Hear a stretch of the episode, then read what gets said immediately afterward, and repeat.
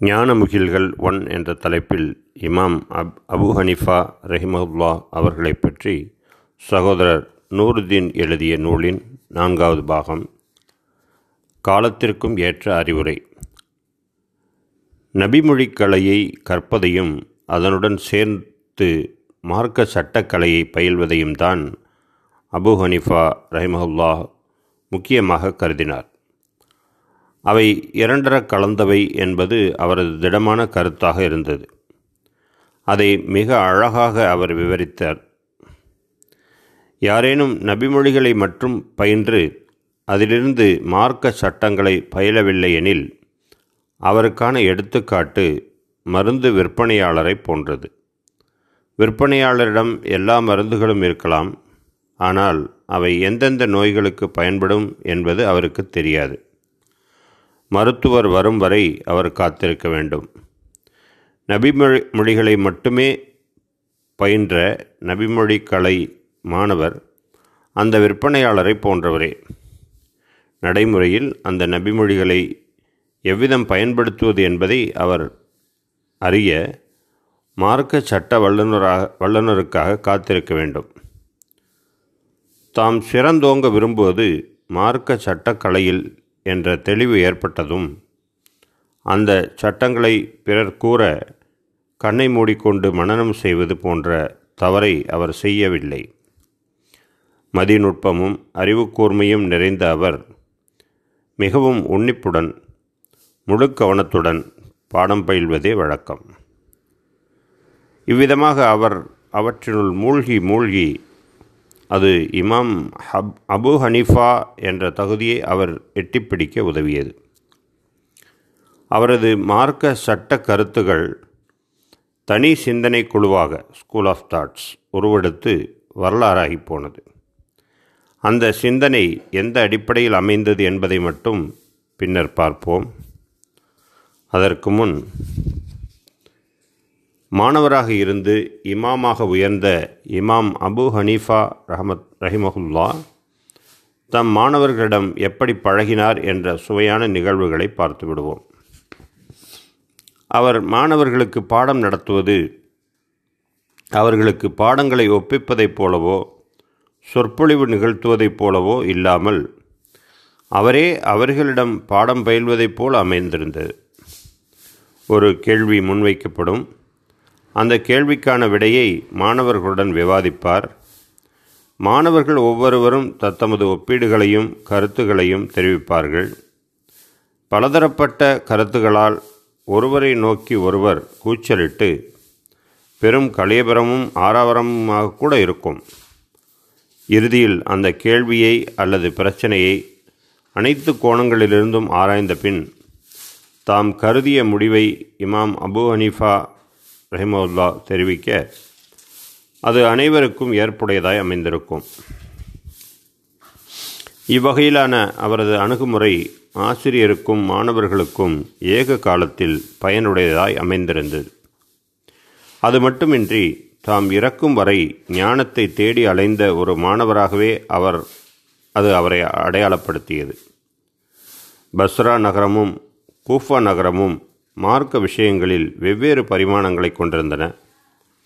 நாம் முன்னரே பார்த்தது போல அவ்விரு நகரங்களும் வாதம் விவன் விதண்டாவாதம் என்று பெரும் கலைபரத்துடன் திகழ்ந்த காலகட்டம் அது. ஆயினும் கூஃபா நகரில் வளர்ச்சி அடைந்திருந்த பயனுள்ள சரியான மார்க்க சட்டத்திட்டங்களையும் மார்க்க அறிஞர்களின் கருத்துகளையும் பஸ்ராவில் உள்ள மக்களுக்கு கற்றுத்தர தம் மாணவர் யூசுப் இப்னு காலித் என்பவரை அனுப்பி வைத்தார். இமாம் அபு ஹனிஃபா சென்று வா வென்று வா என்று சம்பிரதாயமாக அந்த மாணவரை வழி அனுப்பாமல் சில அறிவுரைகளை வழங்கினார் அவர். ஹிஜ்ரி இரண்டாம் நூற்றாண்டில் வழங்கப்பட்ட அந்த அறிவுரையானது கொஞ்சமும் நமத்து போகாமல் இன்றும் புத்தம் புதியதாய் நமக்கு மிகவும் அவசியமாய் இருப்பது பெரும் ஆச்சரியம். படித்து சிந்திப்பது நமக்குள் அறம் வளர்க்க உதவும்.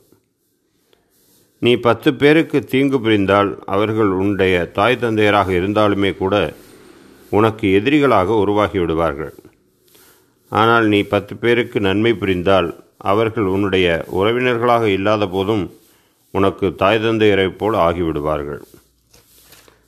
நீ பஸ்ராவுக்கு சென்று அதன் மக்களை எதிர்த்தாலோ அவர்களை விட உன்னை நீ உயர்த்தி பேசினாலோ அவர்கள் மத்தியில் உனது அறிவை தம்பட்டமடித்தாலோ அவர்களிடமிருந்து தனிமைப்படுத்தி கொண்டாலோ நீ அவர்களை விளக்குவாய் அவர்கள் உன்னை விளக்குவார்கள். நீ அவர்களை சாபமிடுவாய் அவர்கள் உன்னை சாபமிடுவார்கள். அவர்கள் வழிகட்டு போனவர்கள் என்று நீ நினைப்பாய்.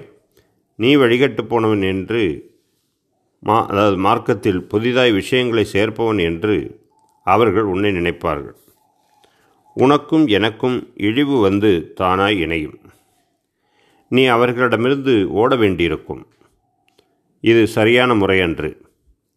தன்னிடம் இணக்கமாய் பழகாதவர்களிடம் தானும் இணக்கமாய் பழகாமல் இருப்பது விவேகமான மனிதனுக்கு உரியதன்று.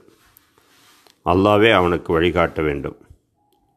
நீ பஸ்ராவுக்கு சென்றால் மக்கள் உன்னை வரவேற்பார்கள் சந்திப்பார்கள் உனக்குரிய மரியாதையை அளிப்பார்கள். அவர்கள் ஒவ்வொருவரையும் அவரவருக்குரிய தகுதியில் உன் மனத்தில் நிறுத்திவை மதிப்புக்குரிய மனிதர்களுக்கு மதிப்பளி அறிவார்ந்த மக்களை உயர்வாய் கருது அவர்களுடைய ஆசிரியர்களிடம் மரியாதை கொள் இளையவர்களிடம் அன்பு செலுத்து பொதுமக்களிடம் நெருங்கி பழகு இறைபக்தி இல்லாதவர்களையும் அன்பாய் நடத்து ஆனால் சான்றோரை சார்ந்து இரு. அதிகாரிகளையும் அதிகாரத்தையும் அசட்டை செய்ய வேண்டாம். எவரையும் தாழ்வாக கருத வேண்டாம். உன்னுடைய நற்பண்புகளில் தரம் தாழ்ந்து விடாதே. உன்னுடைய ரகசியங்களை யாருடனும் பகிர்ந்து கொள்ளாதே. எவரையும் சோதித்து பார்க்காமல் நம்பிவிடாதே தரம் தாழ்ந்தவர்களை சார்ந்து விடாதே. நீ எதை வெளிப்படையாய் நிராகரிக்கிறாயோ அதை உனக்கு பழக்கப்படுத்தி கொள்ளாதே. முட்டாள்களுடன் மனம் திறந்து பேசுவதில் எச்சரிக்கையாய் இருக்கவும் அடக்கம் பொறுமை உளவலிமை நற்பண்பு சுய கட்டுப்பாடு ஆகியவை உன்னிடம் இருக்க வேண்டும். உனது ஆடைகளை தூய்மையாக வைத்துக்கொள். சிறப்பான வாகனத்தை உபயோகிக்கவும். உனது உணவை பகிர்ந்து கொள் ஏனெனில் கஞ்சன் மேலோங்குவதில்லை. மக்களுள் சிறந்தவர் மக்களுள் சிறந்தவர்களை உனக்கு நம்ப நம்பகமானவர்களாக ஆக்கிக்கொள். அநீதியை நீ அறிந்துவிட்டால் உடனே அதை சீர்படுத்து நேர்மையை கண்டுவிட்டால் அதன் மீது உனது கவனத்தை அதிகப்படுத்து. உன்னை வந்து சந்திப்பவர்கள் சந்திக்காதவர்கள் என யாராக இருந்தாலும் அவர்களுக்கானவற்றை அவர்கள் சார்பாக செய்து கொடு. உனக்கு நல்லவர்களோ கெட்டவர்களோ யாராக இருந்தாலும் அவர்களுக்கு நீ நல்லதையே நாடு.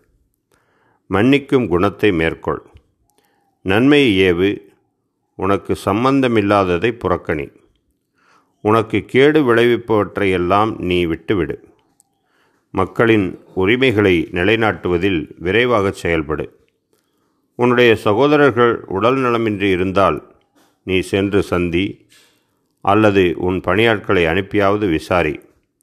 தொடர்ந்து சில நாட்களாக யாரேனும் தென்படாமல் இருப்பின் அவர்களை பற்றி விசாரி.